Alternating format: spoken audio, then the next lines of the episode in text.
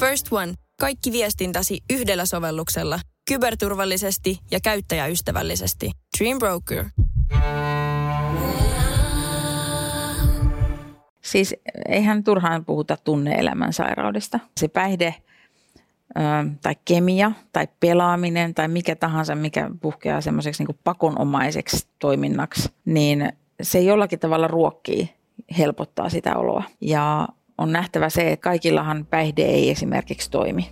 Että, että missä alkoholi ei auta siihen tunteiden turruttamiseen. Niin. Mm. Mutta olisi joku paikka, missä niistäkin tunteista saisi niinku Mm. puhua.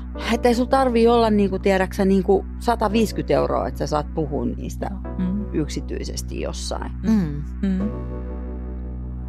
Moi! Mä oon Anna Perho ja tää on Rajoilla keskusteluohjelma, jossa me vieraitten kanssa paneudutaan vakaviin aiheisiin, mut valoisalla otteella. Kun ihminen käy rajoilla, se jättää jälkensä. Syntyy vahvoja tarinoita ja uusia alkuja, ja niitä me sitten tässä ohjelmassa yhdessä ihmetellään. Mutta ennen kuin aloitetaan, mä haluan kiittää lyhyesti tämän ohjelman sponsoria, Trainers Housea. Trainers House on varmasti melkein kaikille tuttu, mutta THn toiminta on viime vuosina muuttunut tosi paljon. Perusidea on kuitenkin sama. Trainers House auttaa ihmistä eteenpäin. Ja kun yrityksessä autetaan ihmisiä kasvamaan, niin ne ihmiset kyllä kasvattaa sitä bisnestä. Sä löydät tämän ja muut rajoilla jaksot videomuodossa THn verkkosivuilta osoitteesta trainershouse.fi kautta rajoilla. Sieltä löytyy myös muita hyviä ohjelmia, kuten esimerkiksi mun kollegan Jari Saraspuon Kassandran huuto-ohjelma sekä Läpimurto Business Show. Mut hei, kuuntele tää mun ohjelma ensin, joko podcastina tai videomuodossa osoitteessa trainershouse.fi kautta rajoilla.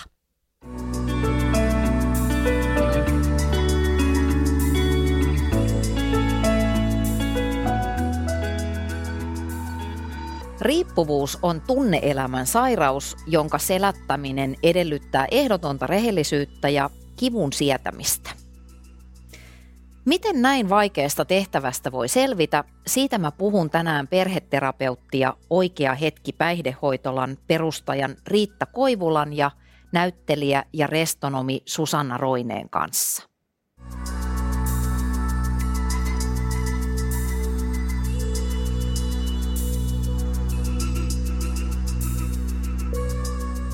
Susanna Roine, sä olit viisivuotias, kun sun äiti otti sut kainaloon ja repäsi yhtäkkiä pois kaikesta, mikä oli ollut sulle tuttua, niin miltä se pienestä tytöstä tuntui? Öö, eihän sitä ymmärtänyt, että mitä siinä tapahtuu. Että tota, yhtäkkiä vaan öö, veli, mun isoveli ja mun isä ja mun lapsenhoitaja, ne hävisi mun elämästä ja, ja, ja uusi elämä alkoi äidin kanssa uudessa kodissa, että mä en koskaan ymmärtänyt, mitä tapahtui ja miksi. Että, että mä en myöskään niin kuin sen jälkeen nähnyt mun mummia enkä mun tätejä, mutta kuin ihan, ihan satunnaisesti niin kuin se, se, se elämä, mihin mä olin tottunut, niin se, se niin kuin jäi taakse. Sitten kun sä olit itse 23-vuotias, niin sä sait kaksostytöt ja äh, siinä on aika paljon käsityötä kaksostytöissä. Äh, sä aloit kärsiä unettomuudesta, niin miten sitä alettiin hoitaa? Ö, unilääkkeillä ja nukahtamislääkkeillä. Joo. Kuinka tietoinen sä olit silloin aloittaessa, että lääkkeisiin voi jäädä koukkuun? Mi- mitä sä tiesit ylipäätään lääkkeistä? No en, en mitään, että, että tota, mähän luotin, luotin lääkäreihin täysin ja, ja niin kuin, siis nehän niin kuin toi välittömän kyllä helpotuksen. Enkä mä myöskään tiedostanut sitä, kuinka niin kuin paljon ahdistusta mun sisällä. Nehän toimi myös siihen. Että kyllähän niin kuin taivaalliselta tuntuu ottaa ne lääkkeet. Tuntuu, että, vau, että mitä, mitä nämä, mitä nämä niin kuin on nämä tabut, että nämä toimii niin kuin täydellisesti. Joo. Sait nukuttua ja tuli hyvät fiilikset Kyllä, aluksi. kyllä. Joo. Joo. Öm, tarjottiinko sulle mitään muuta apua? Öö, ei, ei silloin, ei, ei, ei siis totta kai niin kuin, joo saatiinhan me kahdeksi viikoksi niin kuin kotiapu kaksosten kanssa niin kuin kunnan puolesta, kyllä. Kahdeksi viikoksi. Kyllä, kyllä, että äiti sai niin kuin nukkua, koska kaksosethan vauvat herättää niin kuin kolmen tunnin välein ja, ja niin kuin näin, että kyllä, mutta ei, ei, ei, niin kuin, ei siinä oikein niin kuin muuta. Puhuiko sä siitä sun väsymyksestä niin kuin esimerkiksi sun ystävien kanssa tai oliko sulla mitään tukiverkkoa siinä vai oliko se lääkepurkki vähän niin kuin se verkko? Kyllä se on, kyllä se, kyllä on se niin euforinen helpotus kyllä siihen, siihen ensinnäkin siihen niin kuin kierteeseen, väsymyskierteeseen ja sitten myöskin siihen tiedostamattomaan ahdistukseen mistä mä en, niin kuin siellä on vielä pitkään aikaan sen jälkeenkään ollut tietoinen, mitä mun sisällä oli, mikä oli myöskin se, se niin kuin, mikä ajoi mut siihen, että mä addiktoiduin paljon helpommin kuin joku, joku toinen mun ikäinen olisi niin kuin, ajautunut, addi, niin kuin, koukuttunut niihin lääkkeisiin. Mä luin tota, semmoisen Bruce Berry nimisen psykoterapeutin kirjoittaman kirjan, jossa hän käsittelee lapsuuden traumoja ja nimenomaan tämmöistä ikään kuin piiloahdistusta. Ja silloin oli mun mielestä tosi osuva huomio siinä, että jos niin sanotusti te- terve ihminen tai ihminen, joka ei kärsi tämmöisestä ahdistuksesta, polttaa ensimmäistä kertaa pilveä, mm. niin se ei välttämättä niin kuin oikeastaan vaikuta. Se ei mm. kauheasti tunnu miltään. Mutta ihminen, jolla on tämmöistä pohjaahdistusta, niin se polttamiskokemus saattaa olla ensimmäinen kerta sen ihmisen elämässä, kun se tuntee tämmöistä sisäistä rauhaa ja tasapainoa. Joo. Tuntuuko tämä tunnistettavalta? Joo, joo kyllä, se, kyllä se tuntuu. Ja, joo, kyllä, kyllä mulla oli niinku samanlainen käsitys ja kokemus, että, ai, että nyt on mulle löytynyt lääke tämä, tämä on hyvä juttu. Enkä mä ymmärtänyt, mille tielle mä olin niin kuin siinä ajautunut vasta sitten, kun se oli tavallaan, mm-hmm. no ehkä ei nyt ihan täysin myöhäistä, mutta kyllä se, kyllä mm-hmm. se oli vaikea, erittäin niin kuin vaarallinen ja vaikea tie, millä mä olin ajautunut. Mm, missä kohtaa sä ymmärsit, että sulla saattaa olla jonkunnäköinen ongelma? Siinä vaiheessa, kun ihmiset mun ympärillä alkoi huomautella. Joo. Niin. Öm, no mit, mitä sä sitten, tai miten sä reagoit näihin heidän huomautuksiinsa? Siis sillä tavalla niin kuin tietenkin, että torjuin, siis ajattelin, että noin noi on hulluja, noissa itsessään jotain vikaa. Joo, eli ne yritti tulla sun ja sun rakkaan väliin ja niin, sä, niin, sä puolustit sitä, niin. mikä on tärkeää. Niin. Joo. Sä kerroit, kun juteltiin etukäteen, että sun oli tosi helppo saada aina vaan uusia reseptejä. Joo, pitkäänhän se meni niin, että, että tota noin niin, mä menin aina vaan, mä menin aina seuraavalle ja sitten seuraavalle ja sitten seuraavalle, vaan siis puhuin siitä ahdistuksesta, jota mä en kyllä tiedostanut, että mistä se niin kuin johtuu, vaan se, mm. kyllä se ihan vilpittömästi mulla oli paha olla. Että ei, ei siitä voi niin kuin sanoa, etteikö olisi ollut, tottahan se oli. Mutta en mä tiedä, oliko se nyt sitten oikea tapa lievittää sitä ahdistusta. Mm. Se lääke, ei, ei varmastikaan. Ö, mistä sä sait rahat siihen käyttöön? Kyllähän mä niinku töitä tein. en niin. mä sitten, kyllähän se työnteko sitten loppui siihen, että, että tota mä menin sekapäänä niin pöppärössä duuniin, että eihän sitä voi tehdä Mm. millään työpaikalla. Öm, se tässä niin kun mietityttää myös, että miten sä sait ylipäätään sun arjen pyörimään. Että sulla oli kuitenkin pienet tytöt, sä kävit töissä teatterissa, missä on tosi epäsäännölliset työajat ja pitää opetella asioita ulkoa ja muuta. Niin mi- miten se ker- kerta kaikkiaan onnistui? Välttävästi. Siis välttävästi selviydyin, eli en hyvin. Eli, eli se, että mun päässä pyöri niin kuin se, että koska mä, koska mä saan sen mun rentoutuksen, sen mun, sen mun, sen mun pienen taivaan, niin kuin, että koska se rapisee se lääkelevy, Mm.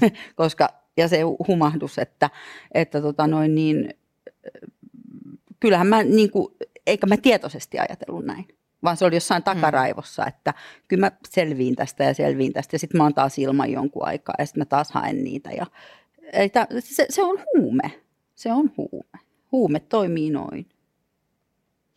Eli sä sait niin kuin nippanappasen arjen toimimaan ja sitten Joo, jossain kohtaa päivää siitä seurasi palkinto, että hyvin suoritettu. niin, niin, joo. Öm, millä tavalla sä sitten yritit irrottautua lääkkeistä näiden vuosien aikana, että oliko sulla monta yritystä ennen kuin lopulta onnistuit? Joo, kyllähän mä niin kuin kokeilin, ö, kokeilin niin kuin varmaan kaikkea, että, että, että tota noin niin, kaikkia vaihtoehtohoitoja ja liikuntaa ja, ja ky, kyllä se lopulta oli hyvin, hyvin niin kuin henkinen kokemus sille, että, että tota noin niin, ja nykyään käyn terapiassa myöskin, että tota, mun kokemuksen mukaan niin omivoimin ei, ei selviä. Että, että mä en ainakaan selviä. Että, että niin kuin, et, et kyllä tähän niin kuin, siihen tarvii niin kuin jotain ihmistä suurempaa voimaa avuksi.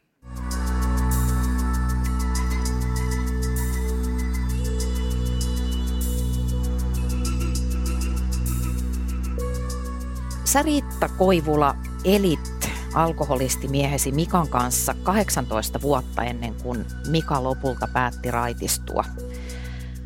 Millaista teidän arki oli ennen sitä Mikan raitistumista? Meidän arki. Mika oli töissä paljon poissa kotoa siinä vaiheessa. Se on 2009, kun Mika lähti hoitoon. Ja tota, mä olin lasten kanssa yksin siinä vaiheessa, että me oltiin muutettu eh, Helsingistä Po- Pohjanmaalle ja rakennettiin talo sinne ja elämän piti olla ma- mallilla. Tehtiin tämmöinen maantieteellinen pako, että kun tehdään joku tämmöinen uudistus, niin sitten se elämä muuttuu paremmaksi. Mm. Ja sitten siinä kävikin niin, että, että Mika jatkoi edelleen töitä täällä pääkaupunkiseudulla ja ulkomailla ja, ja, ja se juominen, oikeastaan se juominen ei, se ei ollut meillä kotona, eikä se näkynyt meillä kotona niinkään kuin sitten hänen työreissuissaan ja, ja muualla. Mutta siitä voisi sanoa, että 2002 vuoteen saakka oikeastaan se, kun me ollaan, Mika on ollut 19 ja mä vähän päälle parikymmentä, 21, kun me ollaan ruvettu olemaan, niin sieltä se eteni sinne 2002 vuoteen saakka oikeasti niin kuin sillä tavalla, että se oli meidän kotona ja se tavallaan näivetti ja, ja kuivetti ja, ja raivostutti ja turhautti ja, ja etäännytti sekä minua itsestäni että, että Mikaa itsestään ja perheestä. Ja semmoinen voisi sanoa, että mikä, mikä on ylipäätään riippuvuusperheissä se ilmapiiri, niin se on kireä, jännittynyt, odottava, pelokas, ahdistava. Uh, siinä ei oikeastaan pysty ennustamaan sitä tulevaa, mm. eikä pysty tietämään, että mitä seuraavaksi tapahtuu. Ja silti, silti kuitenkin hyvin tyypillisesti hoidetaan kaikki arjen asiat, käydään töissä ja kulissit on kunnossa ja hienolta näyttää jonkun mielestä. Ja, ja kukaan ei ehkä voi aavistaakaan, että mitä siellä kotona oikeasti, että mikä se on se kodin fiilis, kun sä meet sinne vaikka töistä. Tai, ja joka, joka on jännä, että, että, että vaikka Mika olisi ollut missä, niin silti meidän kotona oli aina se tietty juttu, kun sä meet kotiin, että Sä aistit sen jo Kyllä, ovelta. joo, joo, ja sama on meidän lapset sit puhunut, että se, että, että se muutos, mikä on tullut sit toipumisen myötä, niin on tietysti se, että kotiin voi tulla sellaisena kun on, eikä tarvi varoa puheitaan, eikä, et, eikä tarkkailla, mikä kuuluu riippuvuuteen. Ajatteleeko sä näin jälkikäteen, että sä jotenkin itse olit mukana mahdollistamassa sitä Mikan juomista? No joo, kyllä, joo, olin tietysti, tietysti monellakin tapaa, että, että toisaalta mä en tiennyt mistään muusta, ei, ei mulla ollut ymmärrystä riippuvuussairaudesta, riippuvuudesta. Mä tiesin, että moni suomalainen juo paljon viinaa ja, ja on paljon perheitä, mutta ei, ei, niin kuin, mä olin valmistunut 94 sairaanhoitajaksi ja voin sanoa, ja, että se ti- tilanne on vähän edelleenkin sama homma, että, että ei kouluteta tunnistamaan riippuvuutta sellaisena, siinä, sellaisena sairautena kuin mitä se sitten oikeasti täällä niin kuin riippuvuustyössä esimerkiksi ilmenee. Olitko tavallaan mahdollistamassa Joo, sitä Mikan, joo, joo, Mikan juomista? Joo, joo, kyllä siis se, että en, en tiennyt paremmasta, enkä, enkä tietenkään, niin kuin, että tavallaan mulla ne läheisen toimintavälineet ja, ja se niin kuin tapa, millä mä selviydyin elämässä, niin mähän toimimattoman perheen dynamiikkaan, usein se tulee lapsuudesta tai jo lapsuudesta lähtien, että ei, että, tavallaan se oli mulle normaalia. Että sehän on semmoinen tyypillinen sanonta, mitä käytetään, että, että, että toimimattomissa perheissä, kun on riippuvuutta tai mitä tahansa tällaista, niin siitä epänormaalista tulee se normaali. Mm. Niin silloin ei oikein niin kuin, että mahdollistaminen, mm, joskushan siitä joku on ollut sitä mieltä, että se on ihan kauhea, koska läheiset usein me ajatellaan, että me tehdään hyvää, me tarkoitetaan hyvää. Palvelus. Mutta kyllä mä oon sitten sanonut, että en mä tiedä, onko se nyt mitään hirveän hyvää sitten, kun toista heittelee tuore kurkuille ja haukkuu sen pysteen menneen, menneen, menneen, menneen tullen, että ei siinä nyt hirveästi mitään hyvää sit siinä enää niin kuin siinä kohtaa ole. Että kyllä- kyllähän sitten eletään siellä niin kuin tunteessa ja tavallaan siinä, että yrittää niin kuin saada yrittää tehdä mahdotonta, yrittää Mm. saada toista muuttumaan sellaiseksi, ymmärtämättä se ei tule ikinä. ja ajatusten kyllä, voimalla. kyllä.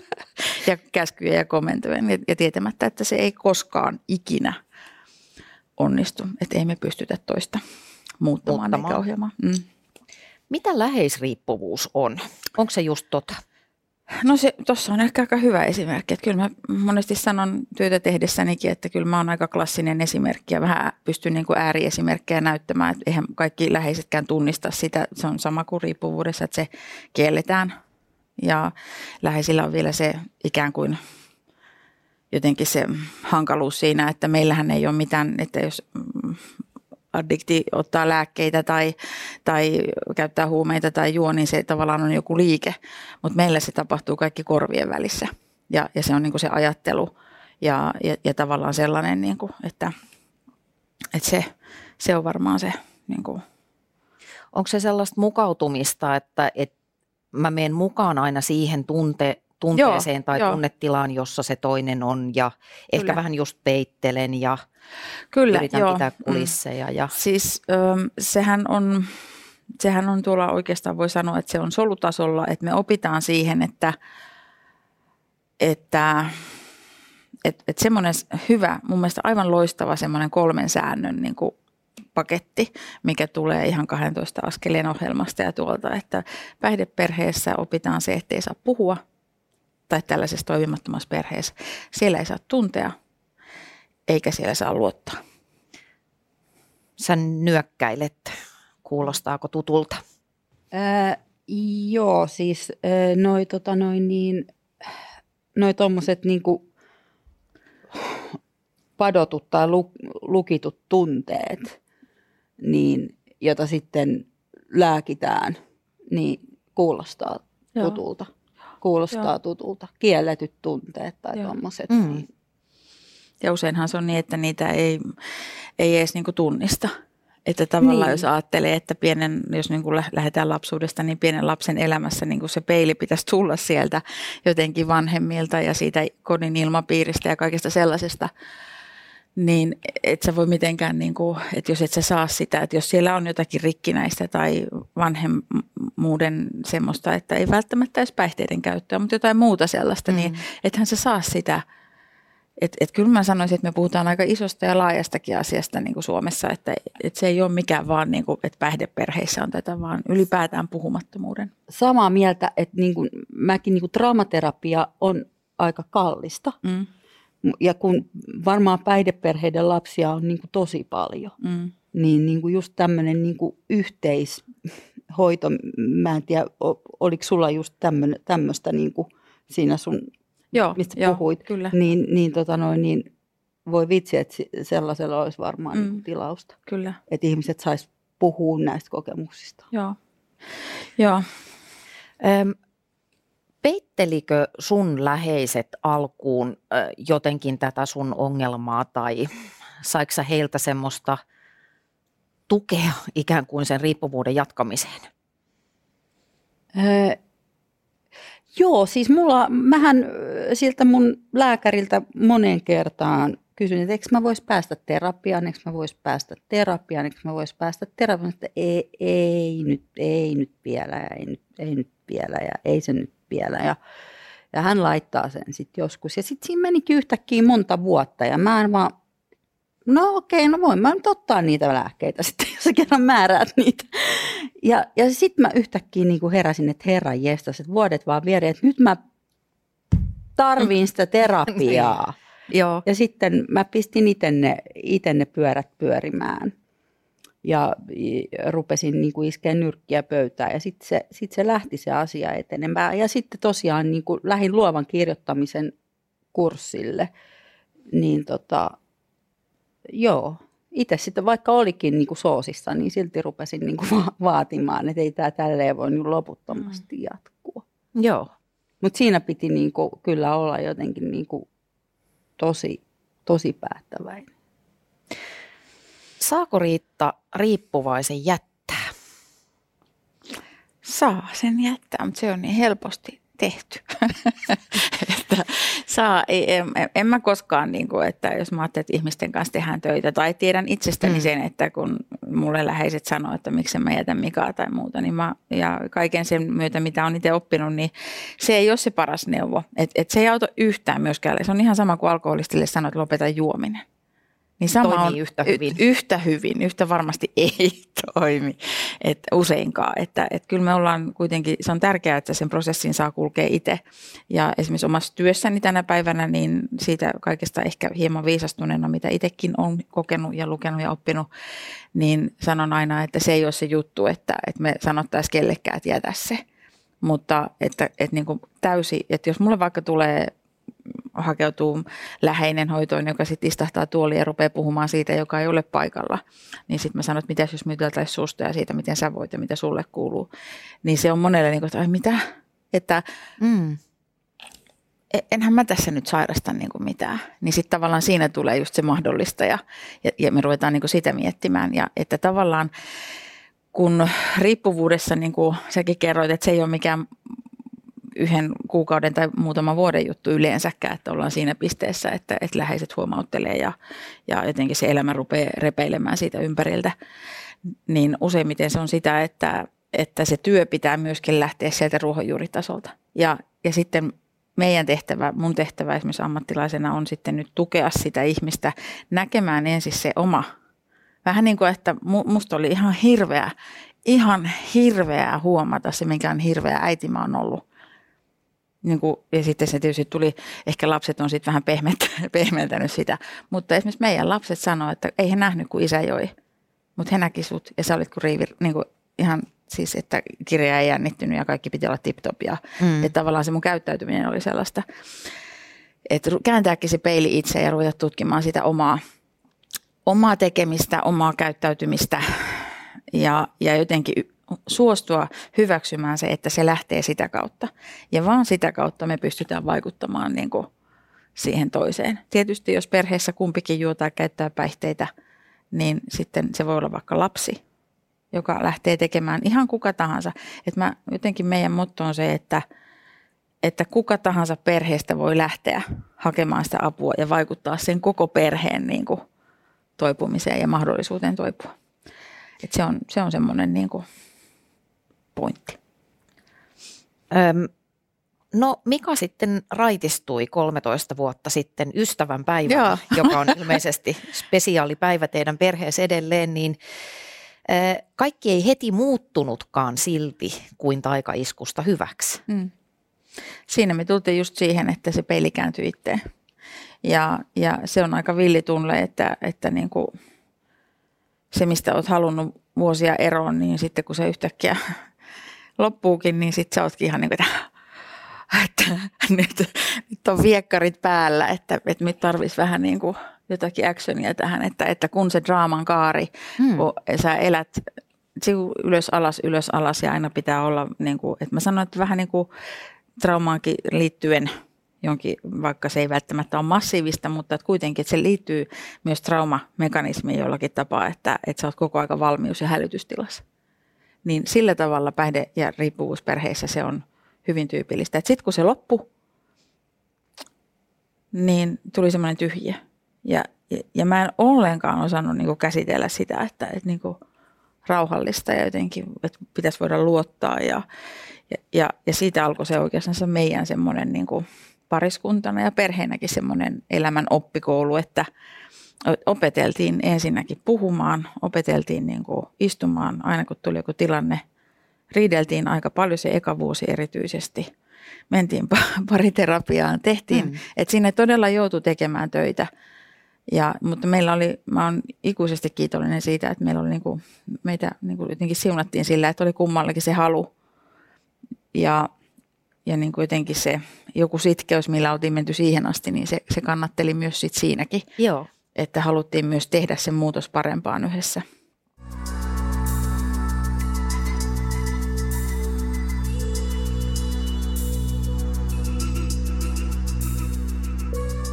Miten Susanna, sulla, että sit kun ne lääkkeet vihdoin jäi, niin mitä sulla tuli siihen tilalle? Tuntuiko elämä tylsältä tai jotenkin paljaalta? Ei, no mä rupesin opiskelemaan ja, ja, ja sitten, no täytyy myöntää, että musta niin liikunta hullu. Aha, eli siis addiktio vaihtui Kyllä vähän joo, toiseen. kyllä joo. Joo. Ja sitten se, kyllä se vähän niin kuin överiksikin silleen meni, että, että siitä tuli addiktio, että en ole addikti. Että sitten mä lopetin kahvinkin juonnin, että mä oon palaamassa siihen pikkuhiljaa. että että tota noin, niin nyt mä oon alkanut taas juoda kahvia, mutta tota noin, niin, se meni, täytyy myöntää, että se meni överiksi kyllä sitten. Onko tämä Riitta tyypillistä, että siitä toipumisesta tulee ikään kuin se uusi addiktio? Kyllä. Ai. I feel you. Mut, mi- mitä haittaa siitä on, jos toi juo vihreätä teetä ja jumppaa hulluna, niin Uh, siis siitähän ei sinällään ole haittaa, että, et, mutta että esimerkiksi jos mä ajattelen äh, pff, ihmisiä, jotka meillä on hoidossa, taikka sitä omaa, että mitä varmaan tuossa jossain kohtaa tuli sanoneeksi, että mulle se, niin kuin, se oli niin voimakas kokemus, se niin kuin, tavallaan se tiedon ymmärryksen saaminen ja se, että, että kun Mika raitistui ja ja, ja sitten tietysti ehkä se, että sen sijaan siinä alkuvaiheessa mä olisin keskittynyt täysin itseeni tai että mä olisin niin kuin läheisenä tullut riittävästi huomioiduksi siinä, että jotenkin ohjausta ja että me oltaisiin saatu esimerkiksi enempi vähän sitä jarrutusta.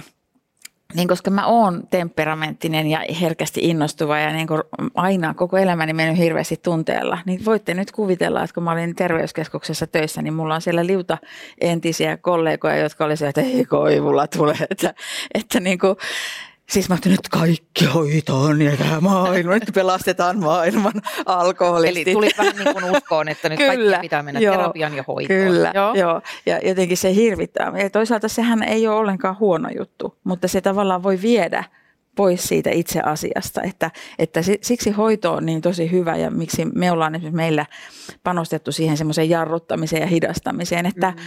että, niin kuin, että, että, että se on vaarallista myös sen ri- riippuvuuden niin kuin uusiutumisen, sairauden uusiutumisen kannalta, koska sitten kun on jalat irti maasta ja pää pilvissä, niin sä yhtäkkiä voitkin ajatella, että nyt kaikki on niin hyviä, että mä voin vähän vaan ottaa taas. Ja, ja tavallaan se, että sen korvaa, kun hyvin Mm. tyypillinen kysymys on niin kuin meillekin, että, että mitä sitten tilalle, niin me yleensä ryhmässä ja hoidossa ja kaikille sanotaan, että ei mitään, että yritä vaan rauhoittua elämään. Ja ota iisisti, että, koska sitten se on se, että se riippuvuusajattelu siir- siirtyykin vähän toiseen juttuun ja jää sitten sivuun se itsensä niin sanottu hoitaminen ja itsensä tutustuminen, niihin tunteisiin tutustuminen. Mm.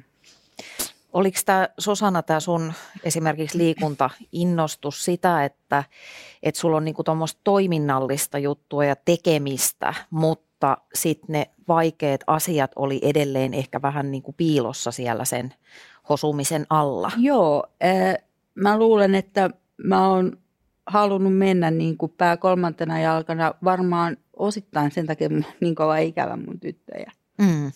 Mm. Ää, mä en ole käsitellyt näitä asioita heidän kanssa vielä. Joo. Mm. Öm, mä luin tämmöisen riippuvuuskirjan, jossa oli tämmöinen lause, joka kuului näin, että – et suurin ongelma valehtelussa, siis riippuvuuteen kuuluu vahvasti valehtelu, niin suurin ongelma valehtelussa on valehtelu itselleen. Mm. Niin mitä se Susanna esimerkiksi sulle tarkoitti silloin akuutissa vaiheessa? Mitä se valehtelu oli? No se oli sellaista, että mä, en, niin kuin, mä toimin niin hullusti, että tota noin, niin aina kun Mä tein sen monta kertaa. Aina kun mulle tuli ihan sietämättömän paha olo, niin mä lähdin pois Suomesta. Ja vaikka monet mulle sanoi, että, että, to, että toi on, sulla on nyt ongelma, että toi ei niinku ratkaise sun pahaa oloa, että sä lähdet pois Suomesta, niin mä olin sitä mieltä, että, että ne oli hulluja, kun ne väitti niin, että, että totta kai mä lähden pois Suomesta, kun mulla on paha olo. Niin. ei mitään järkeä, mutta sitten mä tajusin sen, että se liittyy, se, se on se viisivuotiaan, että kun mä olen, mut on haettu kotoa pois, niin, mutta mä, se oli niin kuin alitajunen. Mm. Mä lähden pois Suomesta. Ja tota noin niin, sehän oli sitä itsepetosta, että eihän, mä tulin entistä surullisempana pois sieltä matkalta tyhjään kotiin. Mikään ongelma ei ollut sen matkan aikana ratkennut ja, ja sitten sit vasta, vasta tosiaan terapiassa ja kirjoittamalla mä aloin hahmottaa, että ai niin joo, että et, et mä, mä etin kotia, siis itseäni. Eli sen sijaan, että lähdit pakoon, niin sä aloitkin kulkea varovaisesti sitä kohti, mikä on totta. Niin, niin. Joo. Mä oon semmoisenkin lauseen jostain, jostain kuullut, joka on musta hirveän hyvä, että ää, ähm, välttely on eniten lopulta kärsimystä tuottava käyttäytymisen muoto. Mm. Eli juuri se, että me juostaan pakoon sitä, mikä meidän pitäisi kohdata, jotta me päästä sen ongelman tai ahdistuksen alkulähteille. Millaisia valheita sä Riitta kuulet sun työssä sun asiakkailta? Onko se tyypillistä, että vielä hoitoon tullessakin yritetään keksiä, keksiä juttuja? Niin, mä luulen, että se on aika pitkälle, se on vähän niin kuin automaatio. Että, että en ajattele, että, että yksikään ihminen, joka ovesta astuu sisälle, niin edes, edes niin kuin tajuaisi sitä, niin kuin sitä, että sitä valheen kuplaa, missä on joutunut sen sairautensa takia elämään – Öö, kyllä me puhutaan siitä tosi reilusti, kun aloitetaan ja sanotaan, ja sitten meillähän on niin päihdeinfo tai ylipäätään semmoinen riippuvuusinfo, missä niitä käydään, ja me, meille se on luonnollinen, että se kuuluu siihen sairauteen, että, että se, se on selvä juttu, että jos tuu, ja puhutaan rehellisyydestä, että, että nyt kun sä oot täällä, niin me mennään sitä kohti, että, että nimenomaan se peili kääntyy itseen ja opetellaan niin tunnistamaan niitä asioita, että, että, että hyvin tyypillistä on se, että, että tavallaan se valehtelu saattaa mennä ihan sellaisiinkin asioihin, että valehtelee sellaisistakin asioista. Että jos joku kysyy, että no minkälainen sää siellä on, niin sanoo, että aurinko paistaa vaikka sataisi vettä. Että et niin kuin, sä elät sellaisessa niin kuin kuplassa, että et koskaan ö, esimerkiksi meidän taktiikka ei ole se, että me kytättäisiin valheita hoidossa, vaan meidän taktiikka on se, että me sanotaan, että tulee aina ilmi, että te tiedätte sen jo nyt, mm. mutta että, että tänne on niin kuin turha tulla, jos ei niin kuin tee töitä. Mutta monestihan se on sitä, että, ei, että se näkyy selvästi, että ihminen ei halua, niin kuin, miten mä nyt sanoisin sen sille nätisti, että on vaikka ravattu vuosikausia jossakin hakemassa apua Ja siellä on niin kuin ollut hyvää, tarkoittava ammattilainen, jolleka on pystynyt valehtelemaan.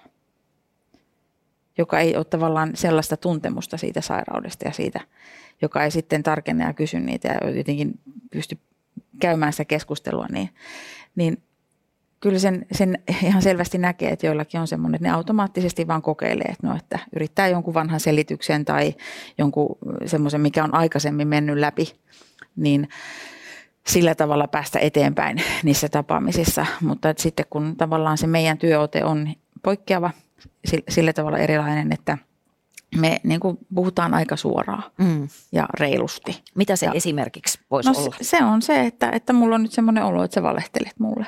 Tai siis niin kuin ihan, että sanotaan, että me kerrotaan myös miltä meistä niin kuin tavallaan, että, että onko tämä oikeasti näin. Tai, tai, tai sitten se on, no on ehkä ääritilanteissa, että hyvin usein se on myöskin sitä, että kun me käydään sitä sairautta läpi, niin tämä on minusta se parempi tapa, että ihminen itse niin kuin tavallaan kun me tehdään, kerrotaan, käydään sairautta läpi, siellä tulee paljon vertaistukea, ihmiset kuulee muilta ihmisiltä sen, että minkälaista niiden elämä on, niin se on, se, tässä ehkä vertaistuki on parhaimmillaan. Että se on tavallaan se, että ihmisille tulee se, että, ei, että miten toi kertoo noin suoraan tästä. Ei tarvitse ei, enää valehdella. Et, et, ei, niin kuin, että, ja, ja se nostaa sen niin kuin tavallaan itselle sen tarpeen, että hei mäkin haluan nyt. Että se on tavallaan semmoinen niin kuin, uh, pakotus siitä niin kuin, ja hyvä, hy, hyvän tahtoisesti, vaan sillä, että ihmiset kuulee ryhmässä, kun ihmiset kertoo omia tarinoitaan. Niin se on, ja ne on ollut hämmästyttävämpiä. Että, että mä voin sanoa, että tämmöisillä kahdenkeskisillä tai perhetapaamisilla, niin, niin en oikeasti usko, että me päästään niin hyvin kuin se, että ihminen tulee vaikka ryhmään ja niin kuulee. Ja monethan ajattelee, että mä en halua ryhmää ja se on tosi vaikeaa mulle. Niin sitten me sanotaan, että ei sun tarvi ensimmäisellä kertaa olla mitenkään valmista ja puhua mm. siellä hirveästi, että keskity kuuntelemaan. Että se on muutenkin toipumisessa hyvä ensimmäisen vaiheen lääke. Eli onko siinä se mekaniikka, että kun sä kuulet muiden puhuvan totta ja äh, niin kun puhuvan tavalla, jossa ei peitellä niitä kaikista mm. vaikeimpia asioita, mm. niin se rohkaisee mm. sitten Kyllä. itseäkin siihen. Kyllä. Rehellisyydellä ja sillä avoimuudella on ihan pistämätön voima. Ja sillä, että se on jo sinällään hoitavaa ja helpottavaa, kun mm. jo se, että hei, että, että, että hetkinen, että mä kuulen itseni näissä monissa tarinoissa. Että vaikka, vaikka riippuvuuden kohde olisi ollut eri, jollakin se on pelaaminen, jollakin se on alkoholi, jollakin se on lääkkeet ja seuraukset on erilaiset, mutta ne tavallaan se oire, se elämä, se, että pystyy poimimaan sen, niin kuin että, että mä löydän itteni ja sitten tulee se, ehkä se semmoinen turvallisuuden tunne, että täällä voi puhua. Ja se on paras tapa rikkoa sitä niin kuin kieltämisen niin kuin ja, ja rohkaista ihmistä, mm. niin kuin, että hei, että täällä me ollaan, niin kuin, että kaikki samassa veneessä. Sä oot Susanna ammatiltas näyttelijä, niin äh, mm. näyttelitkö paljon selvää tai, tai ihmistä, jolla on homma hanskassa? Varmaankin, varmaankin niin kuin, ö, yritin näytellä ihmistä, jolla on homma hanskassa niin kuin monta kertaa, vaikka ei ollutkin, vaikka ei ollutkaan. Mm. Joo. Kyllä. Se on aika mahdotonta yrittää lääkepäissä näytellä selvää. Se ei kyllä onnistu. Mutta uskoiko se, että, vai, että tuleeko siinä niin kuin jotenkin ajattelee, että moni, moni kuitenkin ajattelee, että se menee läpi tai haluaa uskoa, että Joo. se menee läpi jotenkin? Joo, Joo mutta kyllähän siinä se, se raja, raja tulee kyllä, kyllä vastaan, mm. että ei se, mm. jos siitä, mm. se ei vaan niin kuin onnistu, että, se, mm. et, mm. et niin kuin, jos nyt näyt, näyttelemistäkin ajattelee, niin siinä puhe alkaa sammaltaa mm. ja, mm. ja, ja, ja niin kuin ajatus vaan hidastuu, mm. että ei, ei, ei se vaan onnistu. Mm. Mutta toi on kiinnostava kysymys että miksi läheiset tai ympärillä olevat ihmiset menee mukaan siihen valehtelemiseen silloinkin, kun se aavistus ainakin on jo aika vahva, että nyt ei ole kaikki ihan kunnossa? Mm. Mm no läheisillä mä ajattelen, että se on siis siinä tulee se, että ei saa puhua siitä, että se on jotenkin se häpeä tulee mm. sieltä tietenkin. Ja sitten hyvin useinhan se on se, että, että kyllä siinä on varmaan yritetty aika monta kertaa jo puhua ja sanoa siitä asiasta, mutta että, että kun mikään ei niin kuin toimi tai että ihmisillä on yksinkertainen kielto päällä, että ei ole ongelmaa, älä tuu sanoon, että mulle on, että niin kuin vähän mitä, mitä tässä niin kuin on kuultu, että, että se kieltäminen kuuluu niin vahvasti siihen, niin, niin kyllähän läheisille tulee semmoinen niin kuin ajatus, että, että mä vaan kuvittelen, tai esimerkiksi, että voin niin meidän perheestä kertoa tilanteen, että, että sanoin vaikka miehelleni, että, että sä oot juonut jotakin. No en ole. Oot juonut. No joo, pari kaljaa. Ja, ja sitten jälkeenpäin, niin kuin, että se on ollut niin kuin jotakin ihan muuta kuin pari kaljaa. Mutta tavallaan se, se, kun jatkuvasti joutuu tekemisiin sen kanssa, että se, sä ymmärrät väärin, kuulet väärin, haistat väärin, niin se on mm. yksi syy, minkä takia jotenkin ei sitten jakseta varmaan niin kuin enää sanoa, tai sitten tulee sitten riitaa. Mutta että sitten jos me ajatellaan vaikka työyhteisöjä tai, tai mit, kaveriporukoita, tai niin siis se, se on kyllä hirvittävän surullista nähdä, että miten pitkälle se pääsee, miten, miten se halutaan selittää ja, ja usein siellä voi tietysti olla porukoiden oma pelko siitä, että jos meidän porukasta jollakin on nyt tässä joku ongelma, niin onko minullakin, vaikuttaako se minun juomiseen. Mm.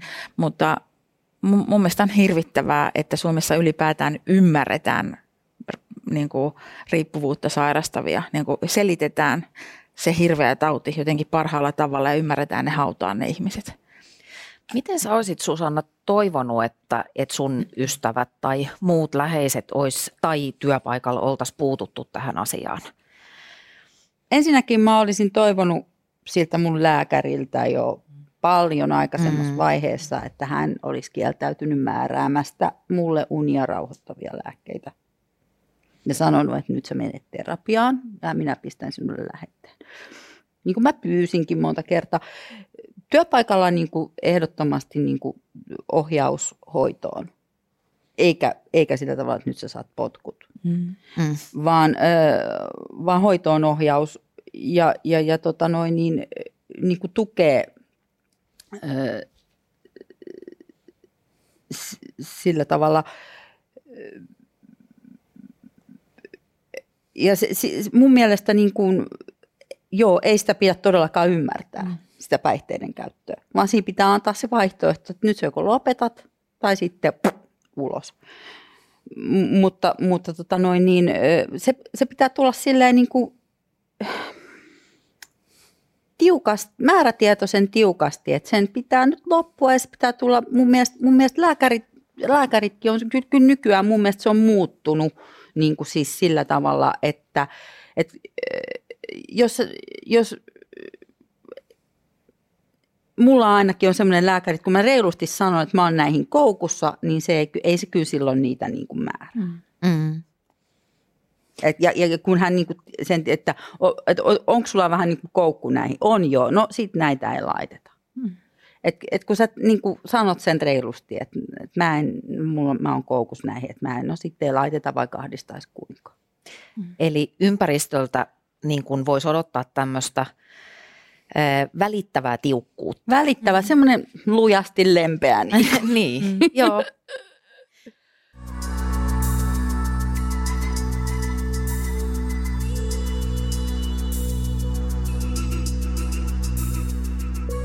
Tota, tätä sivuttiinkin jo vähän, mutta, mutta mennään takaisin tähän tähän tunneelämään ja niihin tarpeisiin, niin mulle näin mallikkona on piirtynyt semmoinen kuva, että on se riippuvuuden laji mikä hyvänsä, niin se tuntuu aina jotenkin palautuvan nimenomaan niihin tunnistamattomiin tunneelämän tarpeisiin.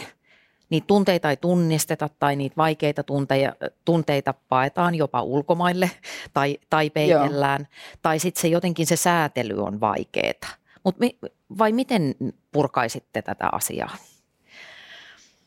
Mä voin alo- aloittaa. Aloita Joo, Joo, tota, ähm, siis eihän turhaan puhuta tunneelämän sairaudesta. Mm. Että tavallaan se on, niinku, se on sekä että niin, että, että, että se päihde tai kemia tai pelaaminen tai mikä tahansa, mikä puhkeaa semmoiseksi niinku pakonomaiseksi toiminnaksi – niin se jollakin tavalla ruokkii, helpottaa sitä oloa. Ja, ja sitten mä ajattelen, että useimmiten on kyse siitä, että, että ei ole ikinä tunnistettu tai opet, opeteltu edes puhumaan niistä tunteista. Sehän on niin kuin ihan sehän on varmaan ihan kansallinen sairaus mm. isommalla tai pienemmällä tasolla Suomessa. Mutta sitten myöskin se, että, että on, on nähtävä se, että että että kaikillahan päihde ei esimerkiksi toimi että, että alkoholi ei auta siihen tunteiden turruttamiseen. Eli sitten jotenkin se, että lähtökohta, että riippuvuuden, riippuvuus on hyvä nähdä omana itsenäisenä sairautenaan, mutta että tällaisille henkilöille, joilla on vielä se alttius siihen riippuvuuteen, niin sitten kun siellä on se joku ahdistus tämmöinen, että et, et, tavallaan meidän, me, me selviydytään ja sopeudutaan moniin asioihin, mutta ne, se, että me ruvettaisiin miettimään sitä, tai että me saataisiin vaikka koulussa – jos ei kotona. Että sinne tulisi oikeasti jotain sellaista, että, että opetellaan puhumaan tunteista tai mm. tunnistamaan ja mm. käydään tunteita. Varmaan nykypäivänä ja nyt onkin varmaan sitä enempi. Mutta että kyllä meillä niin kuin tässä maailmanajassa mun mielestä me tarvittaisiin tosi paljon enemmän sellaista.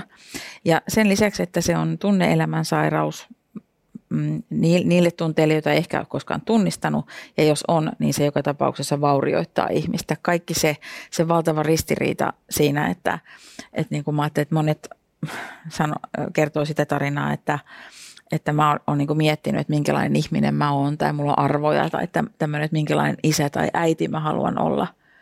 Ja sitten kun tuleekin se riippuvuus, niin se tavallaan –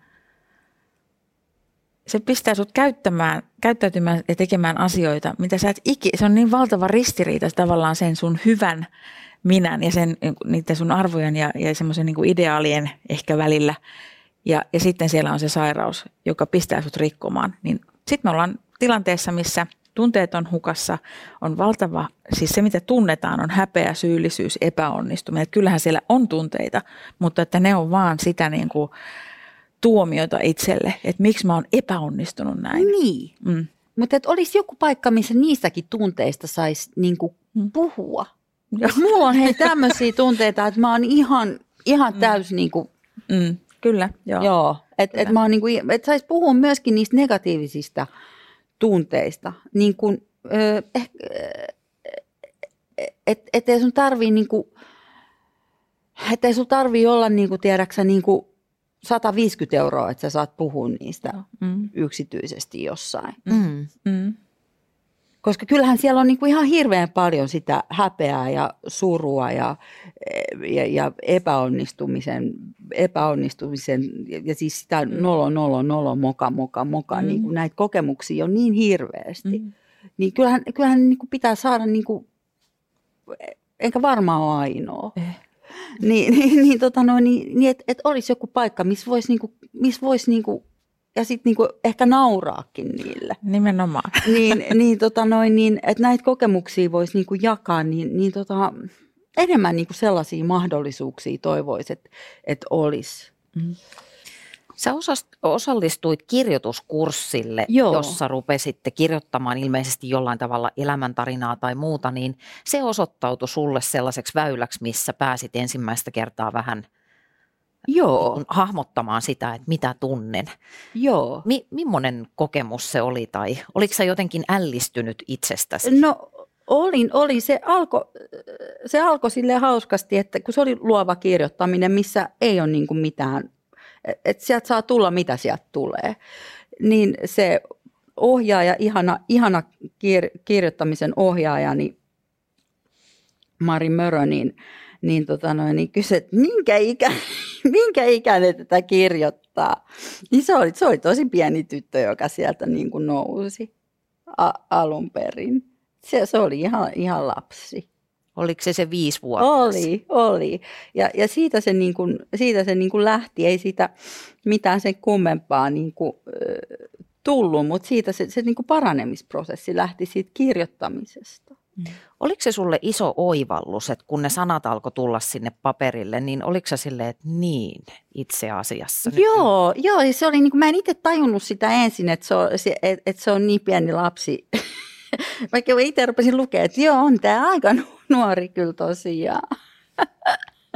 Mitä sä ajattelit siitä tytöstä, kun kun se siinä kirjoitti? Niin? No se, mä, mä rupesin näkemään, että niin, että tämähän on tämä, tämähän on meidän, tämähän on tämä, tyy, tämä tyyppi täällä meidän mökillä nyt menee niin kuin nakuna huivi päässä, niin kuin kumisaappaat jalassa. Että sehän on niin kuin, että mähän, kiir, mä, tämähän on, sehän on minä niin kuin, niin kuin pienenä silloin, silloin ennen, silloin, silloin vielä kun kaikki oli niin kuin meidän perhe oli kasassa.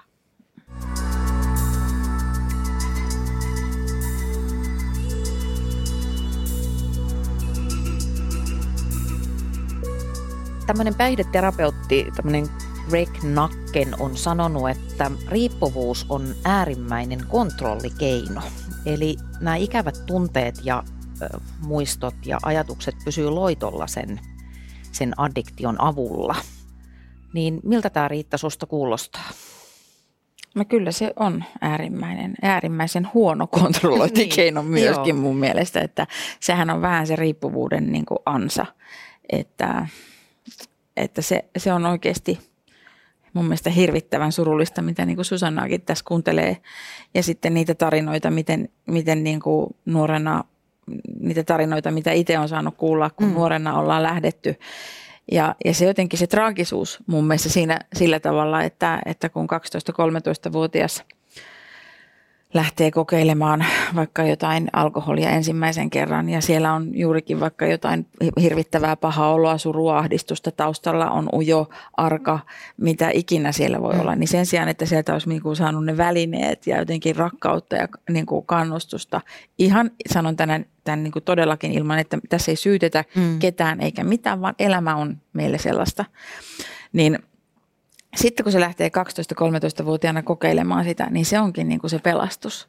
Se on niin kuin tavallaan se sellainen niin kuin autuus ja se tuo sen helpotuksen se siihen kaikkeen. ikään kuin korvaa sen kyllä, rakkauden kyllä, tai tulee Kyllä, joo. Ja se, se on se, että tuntee, ihminen usein sanoo, että mä tunsin olevani niin kuin, vähän niin kuin Susannakin kertoo, että, että niin kuin tämä on se niin kuin, niin kuin se hurahdus tapahtuu. Että se päihde tavallaan lupaa siinä hetkessä, että mm. kun sinä otat minua – Mm. Kun pelaat, kun teet tätä, niin mä palvelen sua ikuisesti.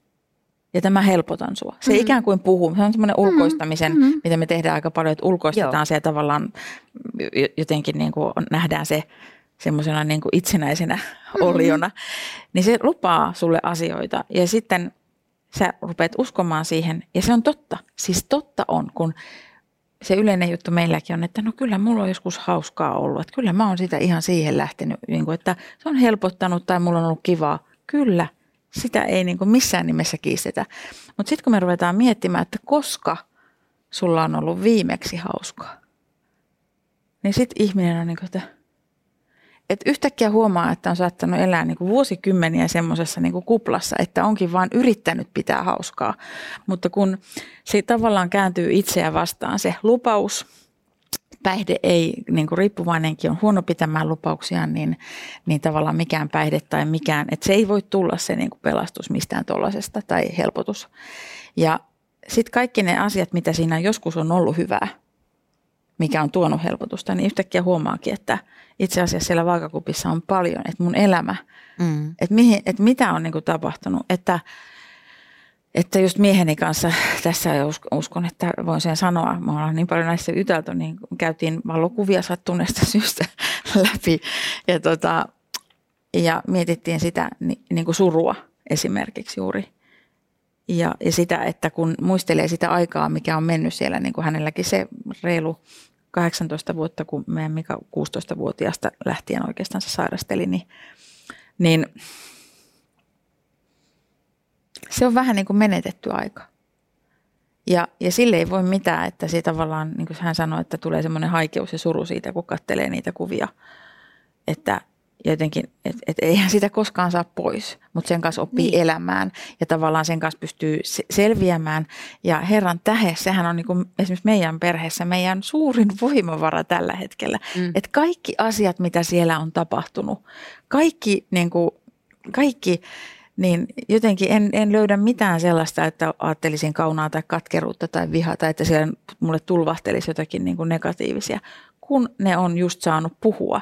Ja mun mielestä toi, mitä sä sanoit, että nimenomaan etsiä semmoinen paikka, missä sä oikeasti saat puhua siitä. Et, ja koska sillä on merkitystä, että kuka siellä vastapäätä istuu. Että jos sit vastapäätä istuu sellainen, joka, niin kuin, joka on se, että hmm, voi, onpa sinun, anteeksi, voi, onpa sinulla ollut raskasta ja vaikeaa ja jotenkin, että sä, ja, ja mä en tarkoita sitä, että ei, ihmiset, mutta että jos et sä tajua, että mistä sä tuut, että mä tajuan sua, niin, mm. niin se on se ihmiselle tärkeä asia. Mm. Että hei mä ymmärrän, mä en mm, ole elänyt mm, sun elämää, mm, mutta mm. mä ymmärrän sua. Ja, ja mä saan kiitosta ja, mä, ja joskus on vaan, että me katsotaan ja sitten me remahdetaan nauramaan, että, että tämmöisen me ollaan oltu. Ja se on hoitoa. Mm. Se on hoitoa, jos mikä esimerkiksi häpeään ja syyllisyyteen. Ja jotenkin mä ajattelen, että, että kaikki se, mitä on niin kuin tapahtunut, niin se, sen on vaan pitänyt tapahtua. Ja, ja tärkeää on, että sitä niin kuin, nimettömien alkoholistien kirjassa on semmoinen lause, että, että eletty elämä, menneisyys on mm. usein alkoholistin niin kuin tärkein ja usein ainoa omaisuus. Joo. ja mun mielestä se on hyvin sanottu, että tavallaan sen, sen, sen, että siihen se perustuu, että me käännetään, yritetään kääntää voimavaraksi. Ja kyllä mun ajatus on, että, että semmoisia ei olekaan kuin toivottomat tapaukset tai, mm. tai vaikka joskus on ehkä siitäkin käyty keskustelua, mutta että mun tehtävä on uskoa siihen ihmisen kykyyn toipua omalla laillansa. Mm, miten sä Susanna ajattelet sitä, sitä sun menetettyä aikaa, että, että mitä, onko siellä jotain sellaista, mitä kuitenkin voisi kiittää? Mm. Jos se, jos se olisi olento, joka tulisi kadulla vastaan, niin olisiko mitään hyvää sanottavaa? Mm. Onhan siellä niin, kuin niin paljon niin hienoja ja ihania, ihania kokemuksia ja upeita ihmisiä, keihin on saanut tutustua, että sanoisin, että harvalla on semmoista mahdollisuutta tässä elämässä tavata sellaisia, sellaisia niin upeita ihmisiä, mitä mä oon saanut tavata. Että ihan livenä. Mm-hmm.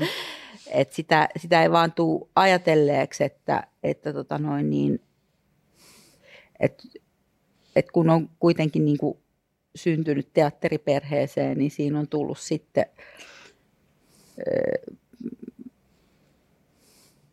että on saanut niin kuin lapsuutensa pyöriä teatterilla ja tavata sellaisia ihmisiä, joista joista nyt ikävä kyllä suurin osa on jo, on jo tota noin, niin, ei ole enää elossa, mutta, mutta että on saanut tavata sellaisia, sellaisia tyyppejä, joita, joita ei niin kuin monet ole niin kuin livenä saanut tavata. Tämä on ehkä vähän kliseinen kysymys, mutta olisiko susta tullut taiteilijaa ilman niitä lapsuuden vaikeita kokemuksia? No, eh, ei, ei, välttämättä, ei välttämättä. Ei, ei, ei välttämättä. En, en, en, mä, en mä tiedä. Mä, niin, ei, ei välttämättä.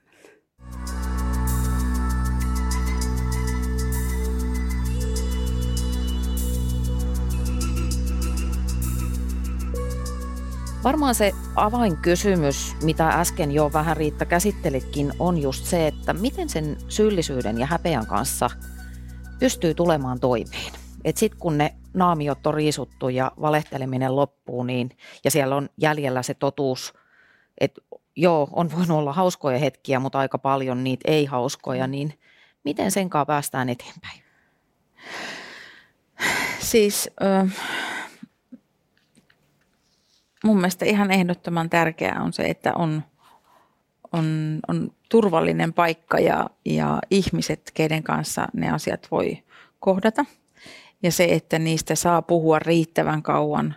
Se, että siellä on myöskin vastapainona sitä, että, että kuulee esimerkiksi toipumistarinaa, että hei, jos toi on selvinnyt, niin mäkin voin selvitä. Että sitten joku sanookin, että, että monesti se, että, että, että niin kuin ryhmässä on, vaikka mun mielestä ryhmätyö, ryhmä terapia sopii tosi hyvin tähän, koska siinä on se, että sä voit aina kuulla niiltä muilta, kunhan se on toipumispuhetta, mitä siellä tulee. Ja silloin se tavallaan pala palalta ehkä esimerkiksi häivyttää ja hoitaa sitä häpeää. Se on yksi tosi tärkeä juttu ja yksi, yksi varmaan tärkeimmistä välineistä. Se, että, että ähm, se kuvio aika usein menee niin, että kun ihminen lähtee toipumaan, niin sitten ollaan siinä pisteessä, että missä myöskin tarvitaan sitä, että vajotaan sitten sen syyllisyyden ja häpeän myötä sinne itsesääliin mm. joka on erinomainen myrkky mm. sairaudelle. Mm. Ja, ja ruvetaankin niin kuin siihen marttyvistään oikein syvälle se marttyyrin hattu päähän ja ollaan niin kuin, että miksi mua on elämä kohdellut ja ruvetaan syyttämään kaikkea niin kuin, tai vielä, että se pahenee hetkeksi. Tai Mennään niin kuin uhrin, u, uhrin rooliin. Joo, ja se on, on huono. Se on kaikkein kauhein, äh, tota, sanoisinko, että se, se, on, se on todella oikein semmoinen piru ja vaara mm. mihin on, siihen tulee, ei saisi jäädä makaamaan, mutta se on kyllä, kyllä. se vaanii se vaara. Ja se on se riski, että tuossa palataan myöskin käyttämään, mm. koska ei kestetä sit sitä tunnetta ja, ja ne lyö niin yli laidan ne kaikki häpeä ja syyllisyyden Joo. tunteet.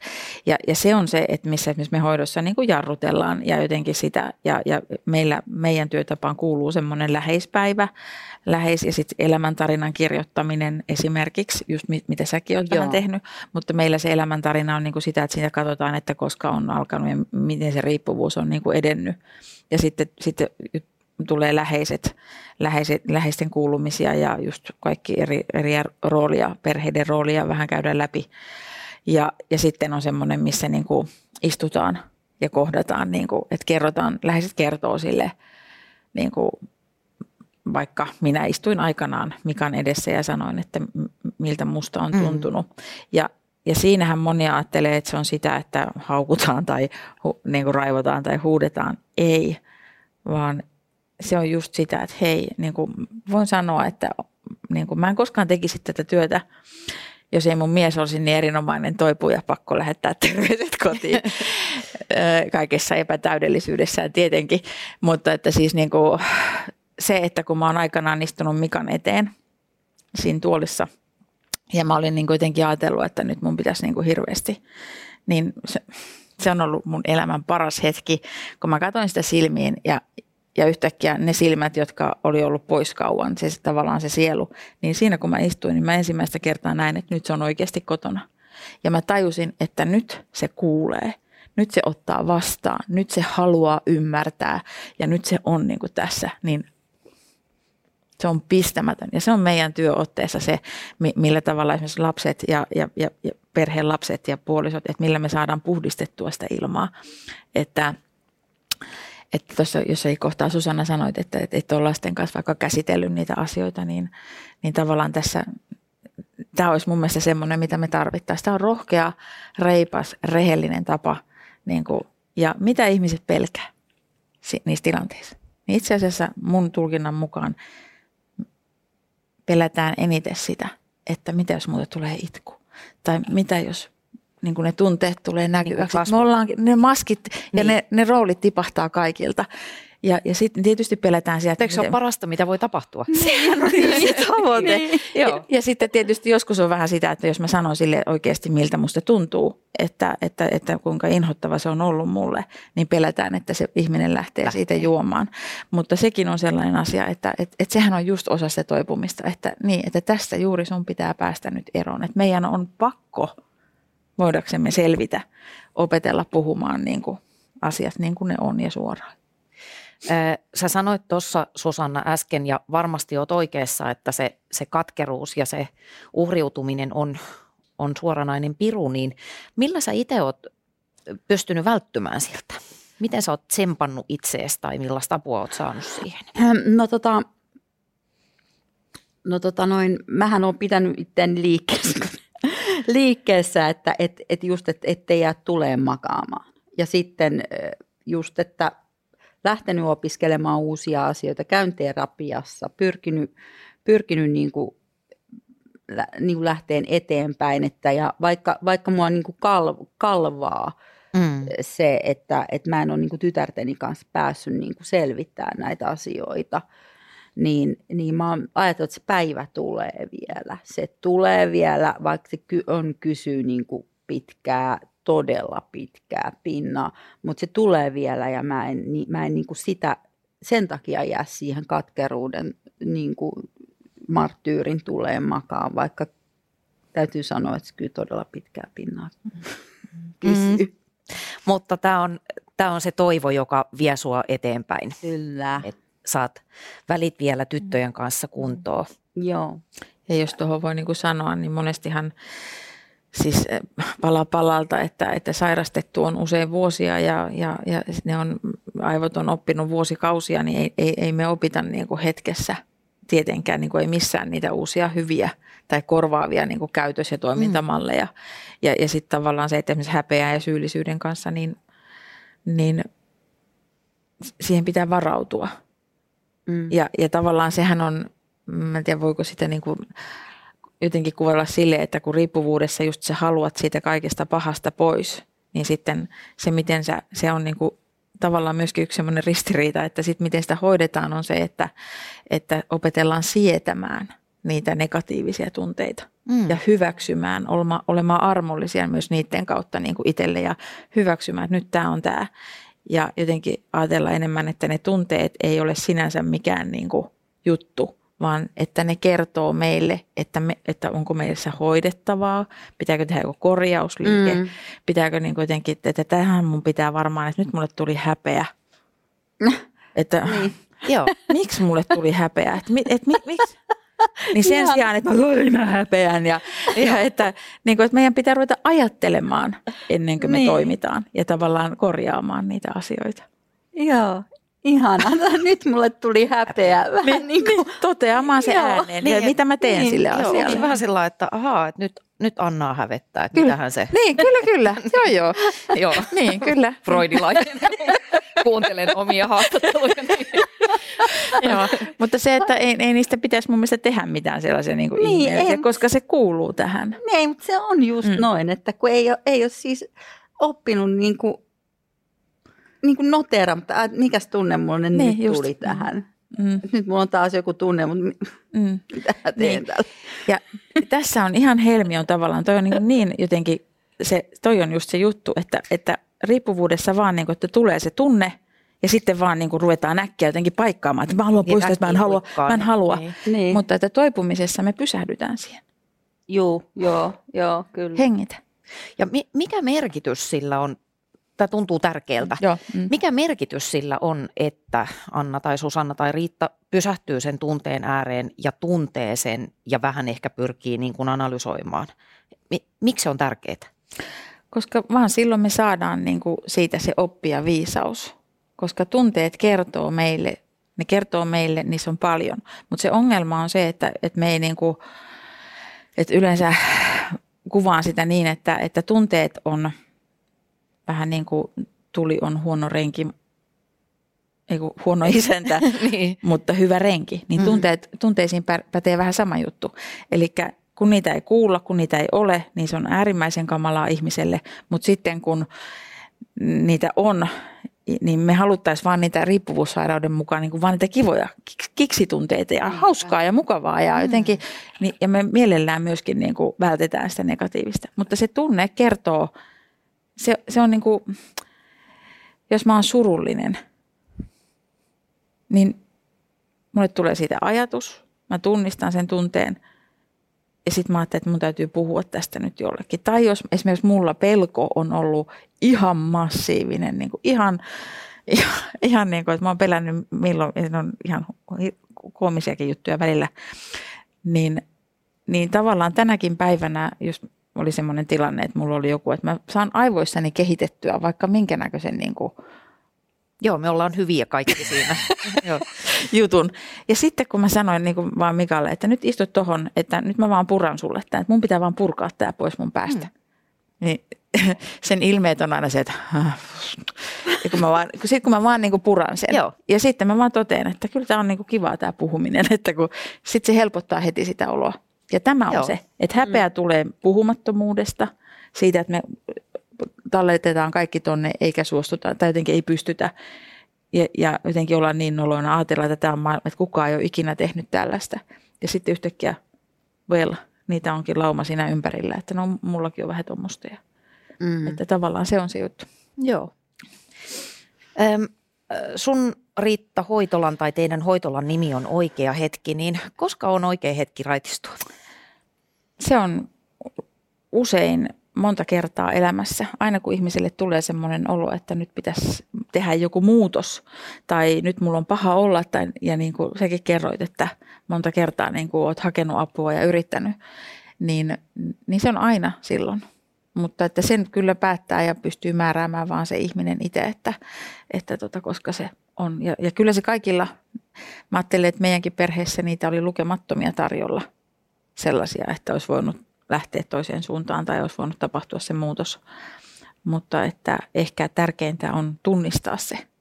Ja siinä hetkessä, kun semmoinen olo on, että on vaikka pahat morkkikset, krapula, vierotusoireet, pelannut tilin tyhjäksi tai whatever, mm. niin, niin, tota, niin siinä hetkessä niin kuin tekee päätöksen, että, että mä voin aina palata tähän, mutta nyt mä voin tosi huonosti, että voisiko jotain muuta.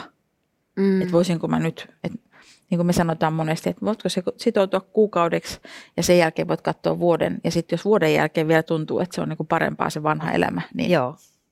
kellekään ei voi sanoa, että, että, että ei me pystytä ketään vahtimaan. Mutta että ihminen kun saa tehdä itse sen valinnan, niin se, silloin, silloin se on se oikea hetki. Oliko sulla Susanna se oikea hetki jotenkin tosi tunnistettava, että tuliko sulle jo, jotenkin semmoinen ajatus, että nyt tai ei koskaan tai? Mä luulen, että ihan varmasti monta kertaa elämässä, mutta kyllä mä luulen, että, että tota noin niin, kyllä tämä elä, elämä noudattaa varmaan jotain tiettyä käsikirjoitusta. Että, että kyllä se varmaan meni ihan silleen kaikesta huolimatta men, se menee jotenkin niin kuin sen pitää mennäkin. Että tota noin niin, öö, mutta sen mä sanoisin, että jos ympäristöstä alkaa tulla semmoista koodia, että, mm. että tota noin niin, et, et please, että niinku, toi ei ole, että sä et nyt niinku toimi, toi ei ole hyvä. Voisit vähän rauhoitella. Niin, niin että sä et toimi nyt, niin kuin, että toi ei, toi ei ole hyvä, hyvä homma, Susanna. Niin ei kannata niin kuin kaikille sanoa, että sä oot itse tyhmä.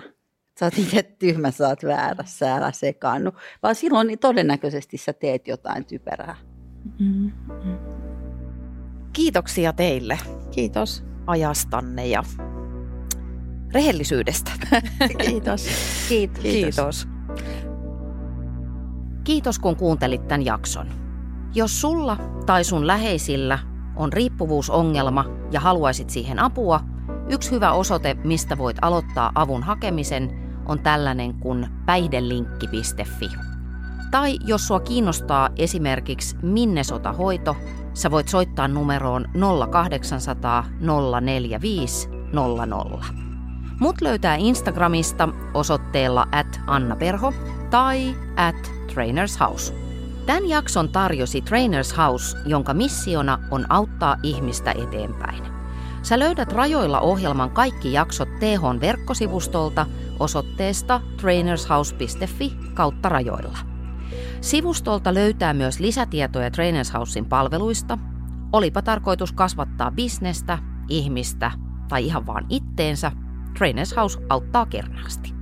Siispä suunta osoitteeseen trainershouse.fi kautta rajoilla.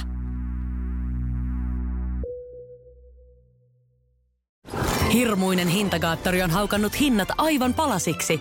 Nyt puhelimia, televisioita, kuulokkeita ja muita laitteita haukatuin hinnoin. Niin kotiin kuin yrityksille. Elisan myymälöistä ja osoitteesta elisa.fi.